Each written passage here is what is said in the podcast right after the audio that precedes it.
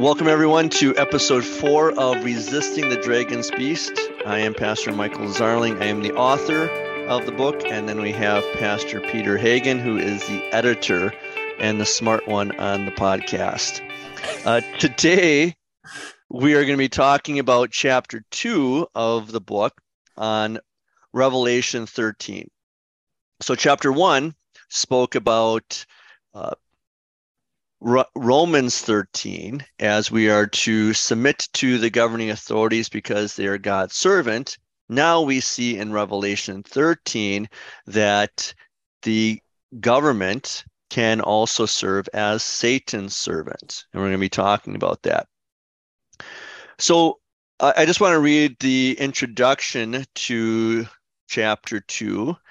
Uh, in The Hobbit, The Desolation of Smaug, Smaug is a large and dangerous dragon who conquers the dwarf kingdom of Erebor. He then takes the lonely mountain and its vast treasures for himself. 150 years later, a company of 13 dwarves led by Thorin Oakenshield set out to take their home back from the dragon. The dwarves are aided in their quest by the hobbit Bilbo Baggins and the wizard Gandalf the Grey.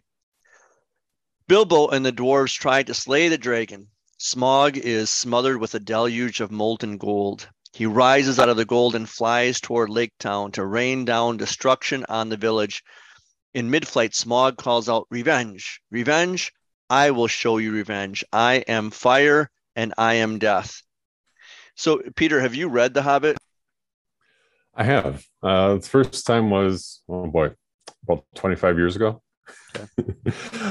and uh, I think I've read it once since then it's a fantastic book if you haven't. Right. Yeah, I've I've read it a long time ago, and then I reread it because I'm I'm now counting listening to the book while I'm biking as reading, and so I listened to it as well. Uh, so have you seen the movie The Hobbit? I have not. I've okay. not.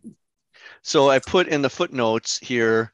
The Hobbit was a great book! Exclamation point. The three Hobbit movies, not so much uh, because Peter Jackson did a fantastic job with the Lord of the Rings trilogy, but then he tried to, and I'm sure it was the studios that made him do this. He turned The Hobbit, which is one book, into three movies and just dragged everything out. So. I, I bring this all up and bring up uh, the dragon Smaug because I want to get to the dragon of the devil in Revelation chapter 12. So, Peter, if you want to explain, maybe read Revelation 12 to our listeners, and then we can talk about what is Jesus in his vision in chapter 12 to St. John as he's recording this by the Holy Spirit. What is he seeing, and what is the symbolism here?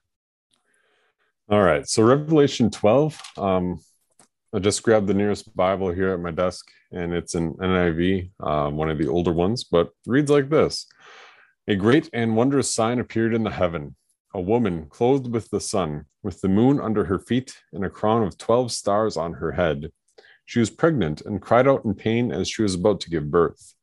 Then another sign appeared in heaven an enormous red dragon with seven heads and ten horns and seven crowns on his heads. His tail swept a third of the stars out of the sky and flung them to the earth. The dragon stood in front of the woman who was about to give birth, so that he might devour her child the moment it was born. She gave birth to a son, a male child, who will rule all nations with an iron scepter, and her child was snatched up to God and his throne. The woman fled into a, the desert to a place prepared for her by God, where she might be taken care of for 1,260 days. And there was war in heaven. Michael and his angels fought against the dragon, and the dragon and his angels fought back. But he was not strong enough, and they lost their place in heaven. The great dragon was hurled down, that ancient serpent called the devil or Satan, who leads the whole world astray. He was hurled to the earth, and his angels with him. Then I heard a loud voice in heaven say, Now have come the salvation, and the power, and the kingdom of our God, and the authority of his Christ. For the accuser of our brothers, who accuses them before our God day and night, has been hurled down. They overcame him by the blood of the Lamb and by the word of their testimony. They did not love their lives so much as to shrink from death. Therefore rejoice, you heavens, and you who dwell in them. But woe to the earth and the sea, because the devil has gone down to you. He is filled with fury because he knows that his time is short. When the dragon saw that he had been hurled to the earth, he pursued the woman who had given birth to the male child. The woman was given the two wings of a great eagle so that she might fly to the place prepared for her in the desert, where she would be taken care of for time, times, and half a time out of the serpent's reach. Then from his mouth the serpent spewed water like a river to overtake the woman and to sweep her away with the torrent. But the earth helped the, the woman by opening its mouth and swallowing the river that the dragon had spewed out of his mouth. Then the dragon was enraged at the woman and went off to make war against the rest of her offspring, those who obey God's commandments and hold to the testimony of Jesus. And the dragon stood on the shore of the sea. All right, Book of Revelation. Um, you think about this, and you're you have in mind written by John, the Apostle John, who also wrote the Gospels and First, Second, Third John um, written while he was in exile at Patmos, um, probably working in the salt mines there, and written right around the year 90, give or take.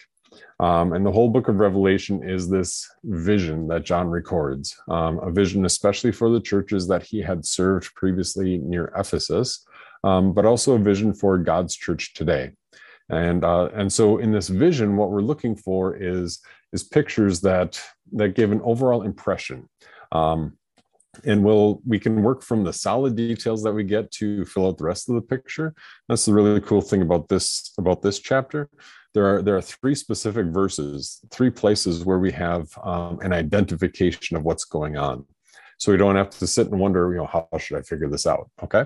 Um, the first one is that we come across is verse 5 um, that we hear this woman gave birth to a son a male child who will rule all nations with an iron scepter and her child was snatched up to God and to his throne. And so the first thing that we hear is that he rules all nations with an iron scepter. Um, obviously, we're, we're talking about Jesus here. And if you're looking at verse five, that encompasses basically Christmas through ascension, all of Jesus' earthly ministry um, from the time that he is, you know, incarnated nine months before Christmas, um, all the way through his ascension, that he was t- snatched up to God and to his throne the so that's verse five. Um, I guess it would be helpful if you do have a Bible nearby to follow along from Revelation 12. Um, looking ahead from verse 5, you look down at verse 9. That is the second identifying note that we have here. The great dragon was hurled down, that ancient serpent called the devil or Satan, who leads the whole world astray. He was hurled to the earth and his angels with him. Um, so we have two main characters here. The, the last question is the identity of this woman and the rest of her children.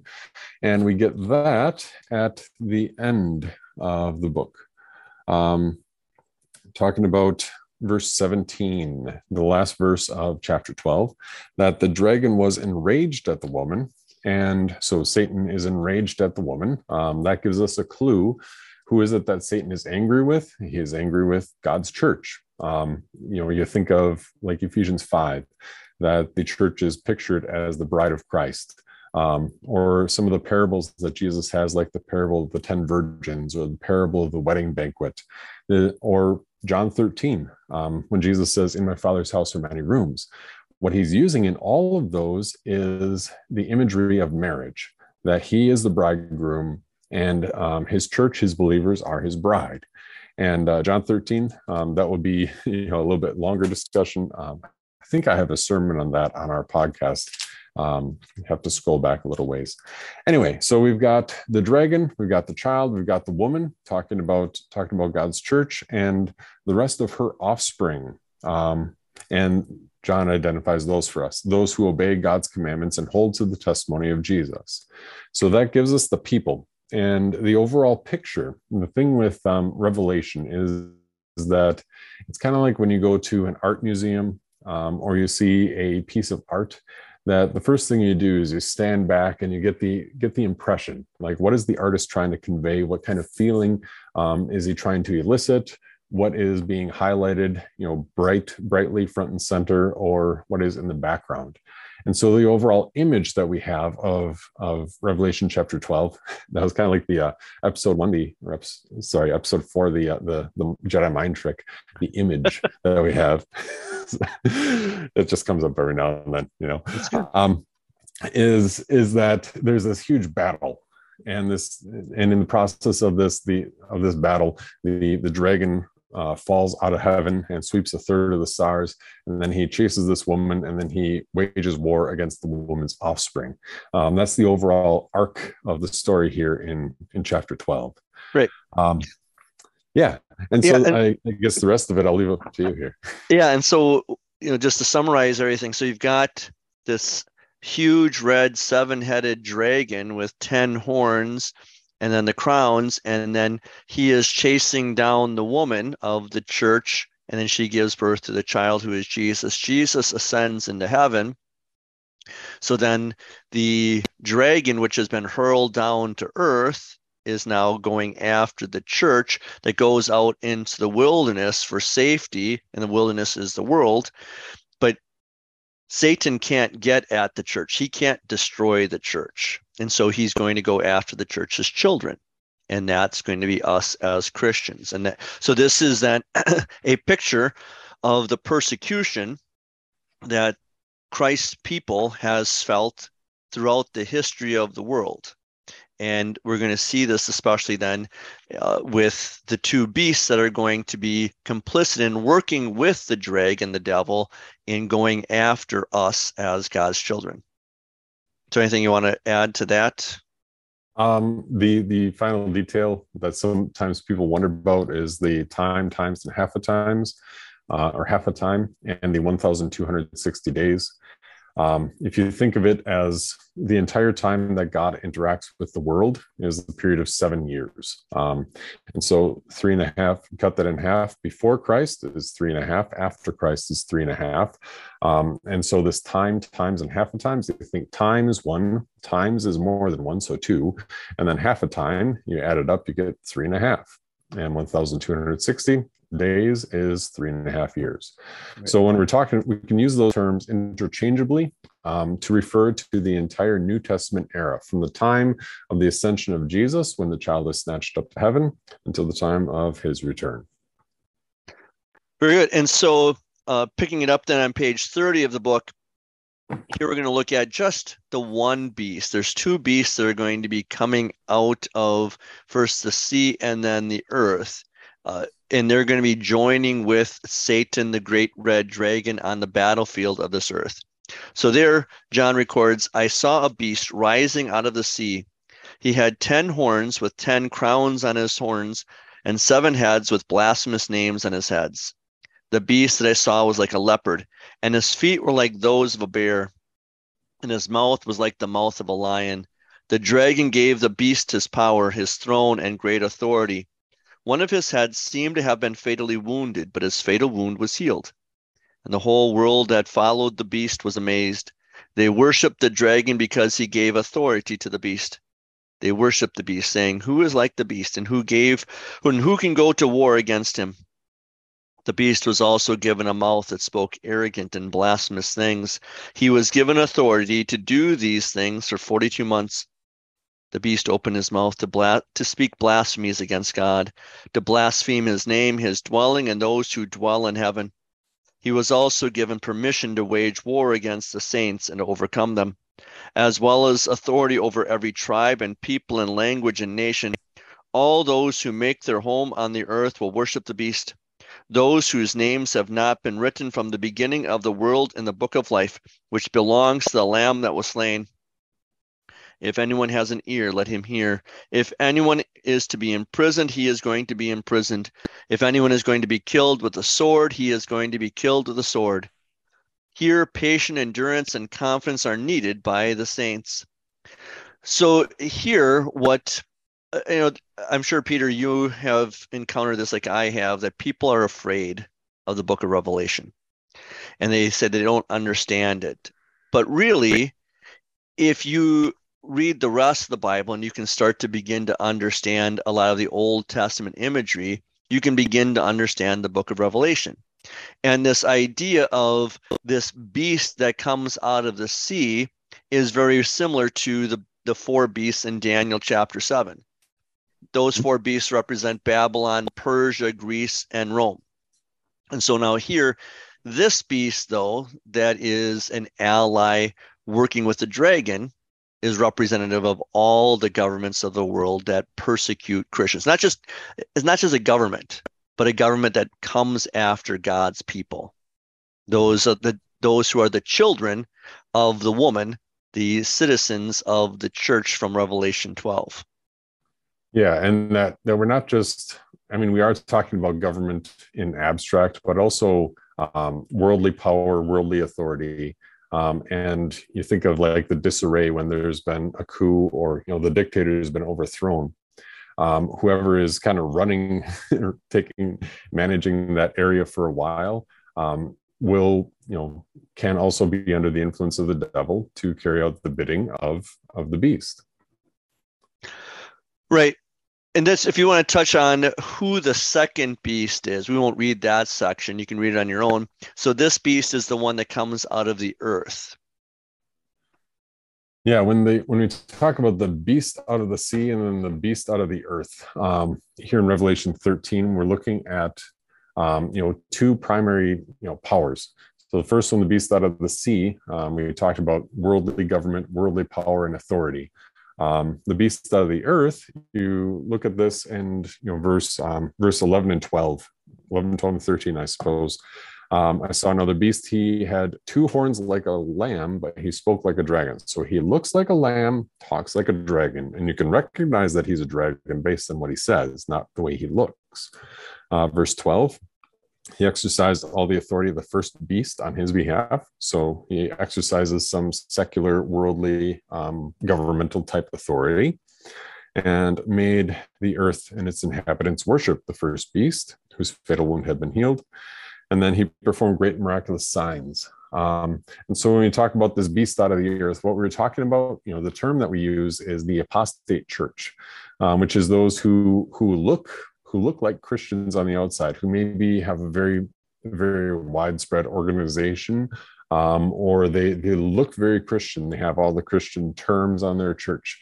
Um, but by their teaching, by by the fruit of and by the fruit of that teaching, you will recognize that they are not a correctly teaching church. They are not an orthodox church. Um, and so the best example of this would be the Roman Catholic Church, which, you know, since 1564 has condemned um, justification by grace through faith. That's basically, they said at the Council of Trent that if you believe that your sin is forgiven simply by God's grace, which is received through faith, faith then you are eternally condemned. Um, and that is their official doctrine, no matter how, you know, no matter who is sitting in the papal throne. Um, that's probably the most prominent example, um, especially over time when you think about you know the Holy Roman Empire of 500 years ago. It's definitely the most prominent example, but it isn't necessarily limited to um, the Roman Church and the papacy. Right, and then in that verse you read about the beast out of the earth, its job is to get the people of the earth to worship the beast out of the sea. And, you know, we can talk about this here in context with what we discussed in episode two with Romans 13 of submission. That we said submit does not mean obey, because obey really, when you carry it out, what do we what do we do with God? Well, we serve, worship, and obey our God. And if there is no way to uh, resist a government and it's only pure obedience what i'm proposing and that's worship. And that's what the beast out of the out of the earth wants us to do for the beast out of the sea. If there's no way that we can ever question doubt debate resist a government and it's only pure obedience whether we want to or not that's worship. And that's what the devil wants us to do Definitely, and that's um, on the external side as we basically as we act as citizens. Um, you know, to draw a little bit of a, false line here, um, if we think of our as we carry out our work in in the world, um, that the beast out of the earth wants us to completely worship the beast out of the sea, which is to say, the apostate church wants to wants us to devote our hearts and all of our you know unthinking obedience to to the governing authorities. Um, also, the flip side to that is that you know worshiping the the beast out of the sea is basically looking for these external um, tools and applying them within the church to say, you know, that the solution um, for for having a good church, having a strong church, having a successful church, is just to have more rules and more laws, and just give me a policy so I don't have to think this through. Um, and there's there's a little bit of a give and take there between in between the external exercise of authority um, in government and also the encroaching of of a focus on law and rules uh, within God's church because it distracts us from the reality of who you are in Christ, that you've been baptized and raised with Jesus. Yeah, and so this beast out of the sea. Well, let's let's describe what it looks like first.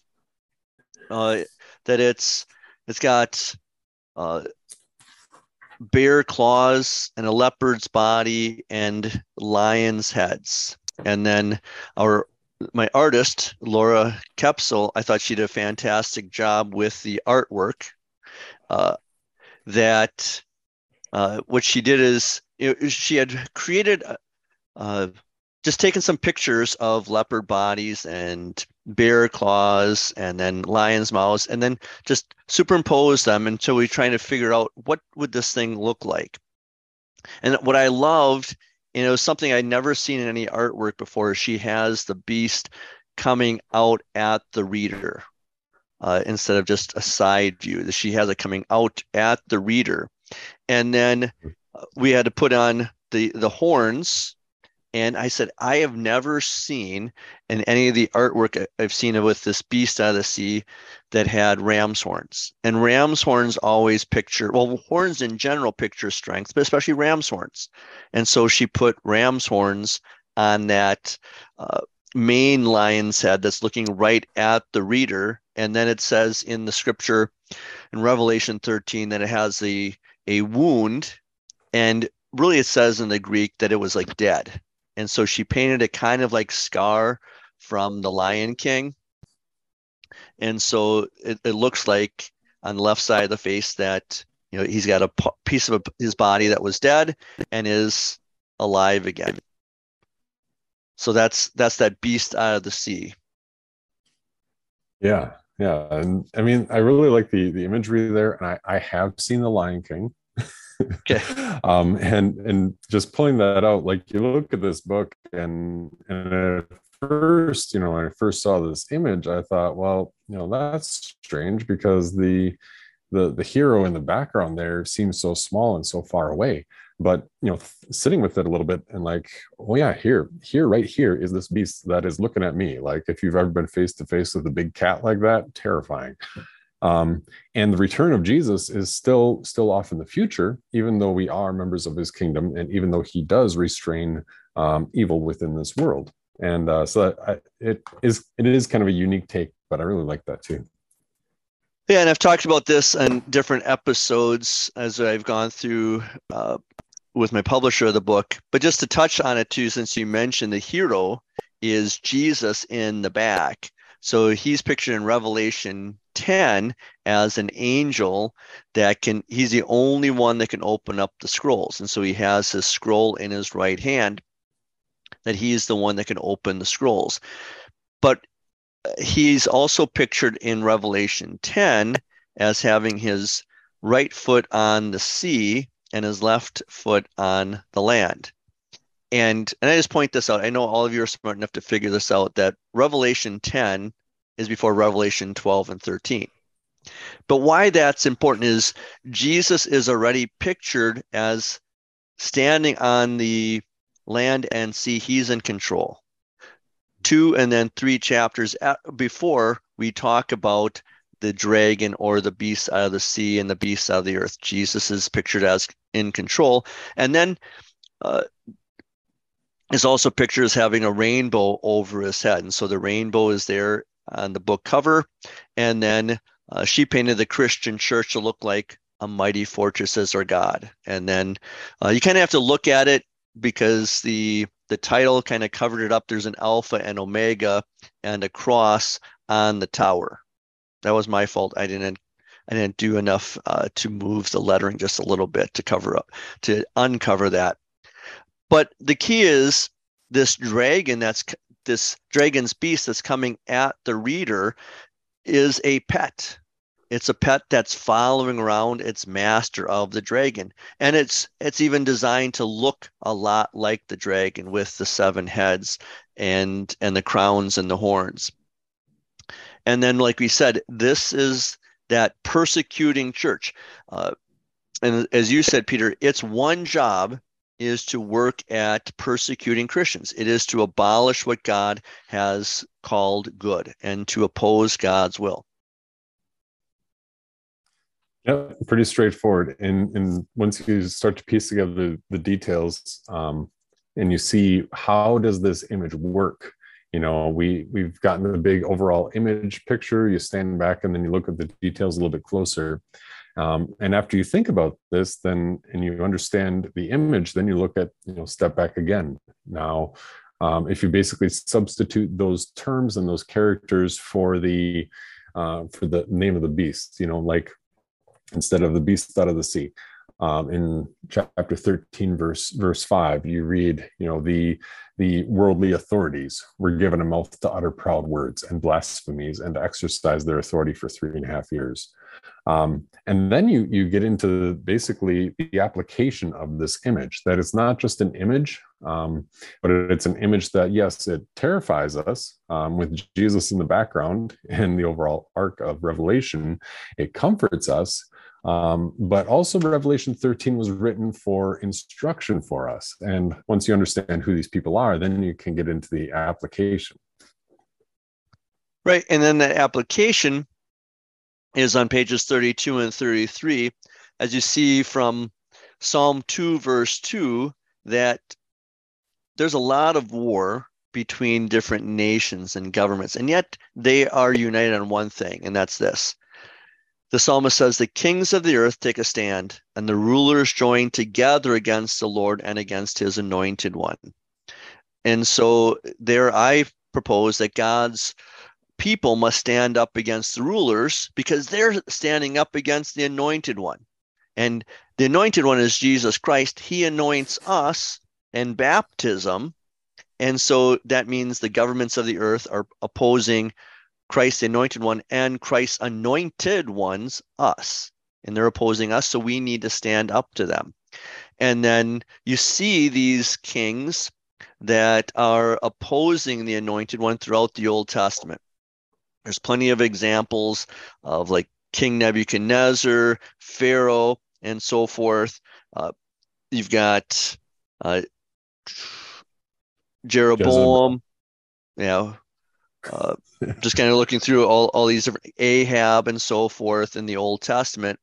And then it, it just seemed it just fit that I said it seems like the devil enjoyed using the line of King Herod to persecute God's kingdom.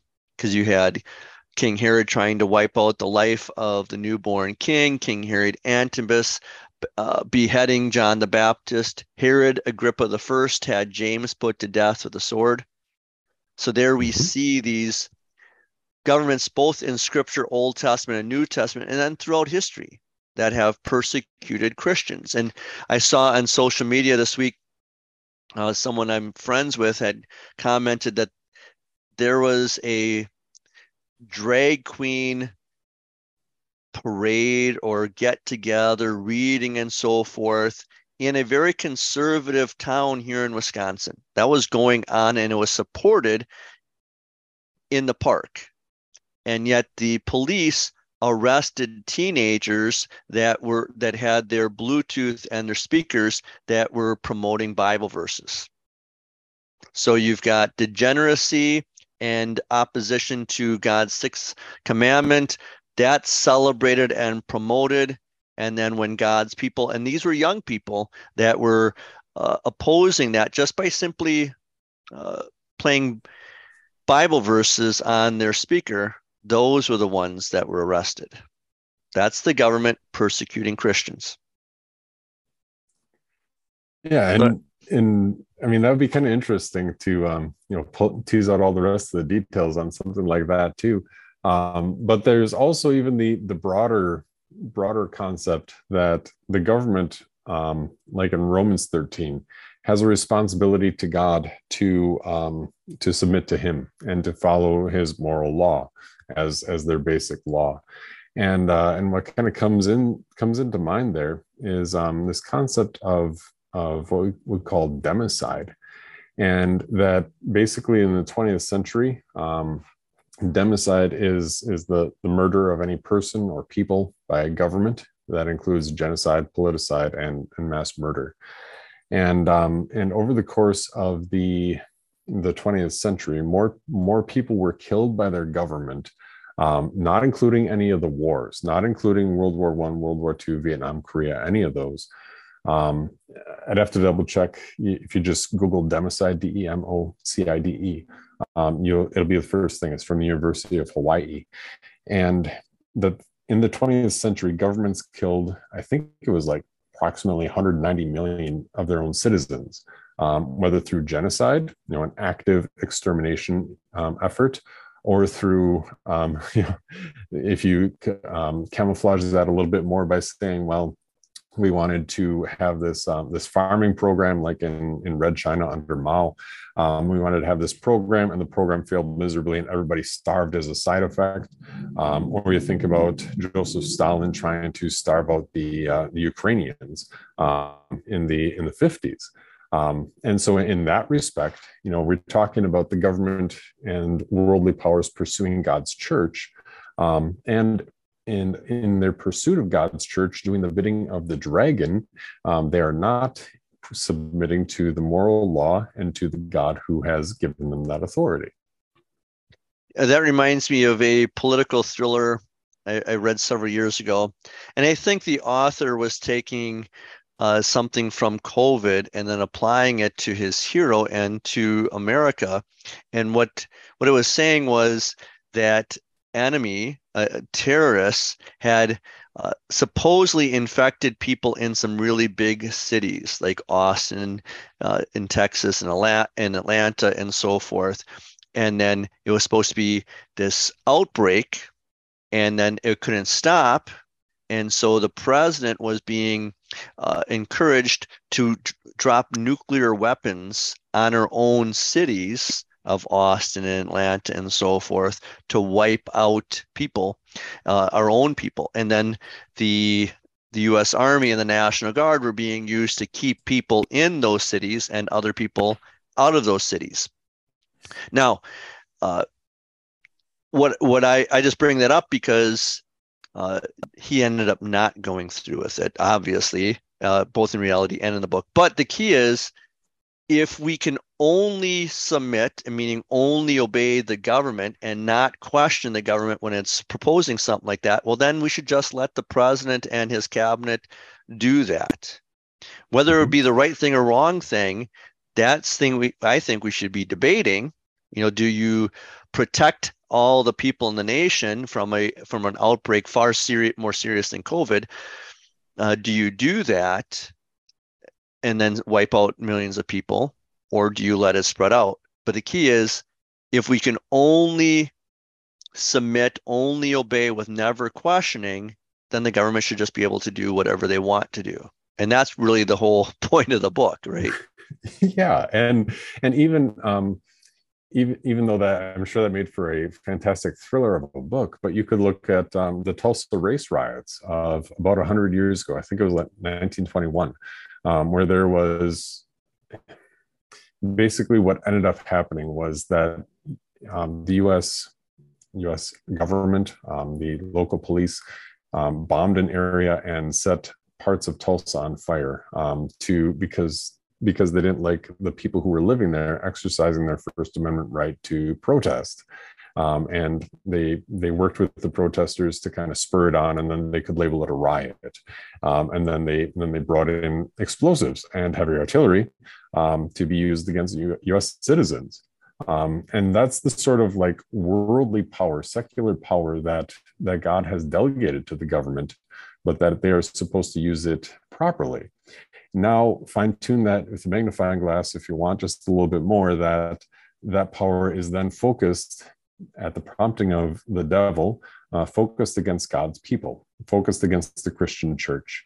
And then you have this, this tension and conundrum between submit to the government, um, but recognize that that government, as much whether you like it or not, um, whether you voted for that guy or not, um, that government is going to do the bidding of Satan. And we need to have have our minds plugged in and our noses in Scripture to to think about how do I submit to this um, without just mindlessly obeying to external authority. Exactly. And so uh, the end of what we're going to be talking about today, just on page 33, the subtitle of the authority of governments, that Revelation 13 is really the opposite opposite side of the coin of Revelation of Romans 13, which where the government claims foresees the things that are God's. And there I say that the government cannot become an autonomous authority because otherwise it becomes a God. So when the Lord is not God, then people or the government, they're going to fill that void and become gods unto themselves. And that's why, uh, in concluding this episode, uh, I think it's so important for us to say that uh, God has called the authorities and citizens to serve us. They are our servants. I think we have gotten that mixed up. I don't know when, Peter, we got that mixed up in our nation that we are the servants of the government. That's not what scripture says. They are God's servants to serve us. Just like husbands and leaders, you and I teach, husbands and wives, you and I teach this, that they're leaders you know, husbands are not boss leaders, they are servant leaders. And wives are not, uh, that they are to be then the submissive, humble uh, servants as well, the, the servant helpers. But it's all about service. But the government is primarily designed to serve us. And we, I believe, have gotten that mixed up and say we are to serve the government. We just have to do what they say. The opposite is true in America. They're our servants. They have to do what we say. Mm-hmm. And and you can't separate that that confusion uh, switch between you know who's who's in charge, who is the servant. Um, from the ba- very basic Christian concept is that you have everything in Christ, and and you've been given everything in Christ, and even your your place, your your position in life is a gift from a gracious God. Um, that's got to be the starting point. Um, before you get to that first primary term for the Christian is servant. In my in my vocations, I am I am a servant. I serve the church by by working on their behalf. I serve my wife and my family by you know serving them within the home. Um, as compared to the very human, and this is the very popular idea of power that the government that every relationship in this world and in our country is seen as a, a power struggle. Um, and that if one group or person or party has power then that means they must have taken it from the other um, which is a totally different totally different idea than the christian idea of service because i've been given everything. This differential or this exchange of power says I want the power because that power has been taken from me previously. Um, and if you understand that that kind of matrix or that kind of um, exchange, that is behind a lot of our, you know, at least modern dialogue um, in the government and in culture, and it's definitely crept into the church. Um, you know, you think of you think of somebody who says, "Well, I, you know, pastor's in charge of the church," um, or you know, as if as if this is simply a power struggle, uh, when it's not. The pastor is here to serve the church, exactly as Christ served the church. Yeah, yeah, exactly. So, I think our job as citizens of two nations, of two kingdoms, like we talked about in the last episode, our role then is to uh, keep our citizens, or I mean, our governing authorities humble.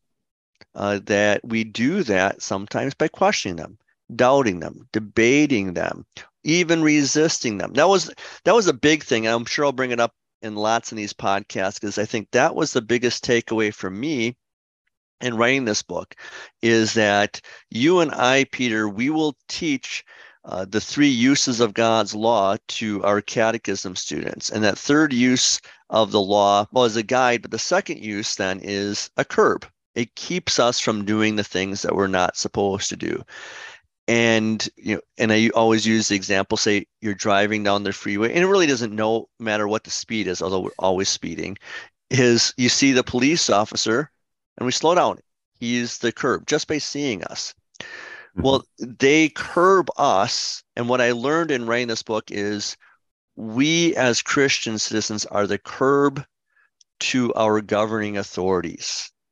Okay. Mm-hmm. By questioning, doubting, debating, even resisting them, we are, Lord willing, drawing them away from being and acting as Satan's servant, opposing God's will, but instead serving God's will and we're called to do that but when we just resist when we just sit back and say well i'm not going to do anything and let the government do it well then we're allowing the government to switch sides and go away from being and acting as god's servant and said serving as satan's servant. Yeah and i think together with that um, we probably talk about it later in the book. Um, but the idea of a conscience clause, and we'll we'll, we'll save this one for later in the book um, for sure. But the idea of a conscience clause is it is not a good thing uh, for society or for the Christian. That idea of a conscience clause says, well, if it's against your conscience, then you don't have to do it. Um, and what it does in practice is it silences any opposition and it silences the Christian curbing um, that says, you know, this is morally wrong and for a rational human reason you know life is life whether it's um, nine months before birth or you know at somebody who's in a nursing home. Um, that we as christian citizens need to think about this thoroughly enough to say that i have a responsibility as a christian in this world. And my responsibility is to speak up on christian topics um, and I'm not going to let the the government in their their and you know our our governing authorities in their devious nature to just say, well, you go do you, and we're going to do what we're going to do here um, through the conscience clause. Um, hopefully, that didn't steal all of our thunder. I no. think I could say a whole lot more about that one. Well, I'm sure you could. And and just to touch on that and, and wrap it up, I guess is again being a curb. So what's going on as we're recording this podcast is. Uh, there are Senate hearings right now about transgenderism. And they've got a couple of the ladies that had been on the Penn swimming team, along with uh, William Thomas, who now goes by Lia Thomas, and they're testifying before the Senate. And after one young lady who had the guts to testify, there was a senator that then said, Well, I don't agree with what Penn State did what they should have done was to say, you know, a transgender individual can use the women's bathroom, but they should have put up some kind of partition for those who didn't feel comfortable with someone who is transgender. So basically, what this guy was saying is they should put up a wall, which is a bathroom. And uh, I don't know, I didn't pay attention to all the Senate, Senate hearings, but all you have to do then is call that guy out and say, we had that. We've had that for centuries, and we had separate men's and women's bathrooms. And that's all we're saying here. You said the same thing, but I, I bring that up here because two things. We are the conscience, like you said. We we need to be the conscience for those who have maybe lost their conscience in the government. We need to curb them. Uh, so we'll wrap it up here. And again, uh, Peter and I, we are not speaking for either one of our churches. Uh, we're not speaking for our schools or church body or anything like that. We're just speaking off the cuff as two pastors who are very passionate on this. Uh, just want to touch on an email. It's a longer email. I'll break it up into other segments. But for those of you who are listening to our podcast, feel free to uh, write to us uh, you can write to me at resistingthedragonsbeast at gmail.com. I've been receiving more and more emails. I received one this morning. If you want me to make sure that I read it and even read it on the air, you can do what this individual did. He's just said in the subject line, called it fan mail. I'm gonna I'm gonna read that right away. Uh, but he says that uh, that his wife is involved in Lutheran Women's Missionary Society, and she had listened to me speak at a recent rally. There, I had spoken about our church, a Water of Life, and our merger and multi site. And she decided to buy her husband the book for a Father's Day gift, and he completed it. And then he wanted to write me the note. I'm not going to read that note at this time. I'm going to get permission from him to read it uh, to you. Uh, but it's very good in how a number of things later in the book uh, really woke him up to the persecution part and as well as uh, the conscience part as well. So uh, again, we ask you to like these podcasts, comment, share, get them out there. Uh, more and more people, like I said, are finding out about the book. And uh, next week, I'll share with you where I'll be speaking in September in Minnesota. Uh, some people have written to me about uh, where that is and if they can come and listen as well. And I talked to the pastor. He's excited to fill up the church with as many people are in the area that can come and speak to that uh, or come and listen to me speak about it. And so I'll get, share that information at the next podcast as well. So, Lord's blessings, Peter, Lord's blessings to our listeners as we continue to live our vocation as Christian citizens, even if that means curbing the, the government so that we can help them to serve as God's servants.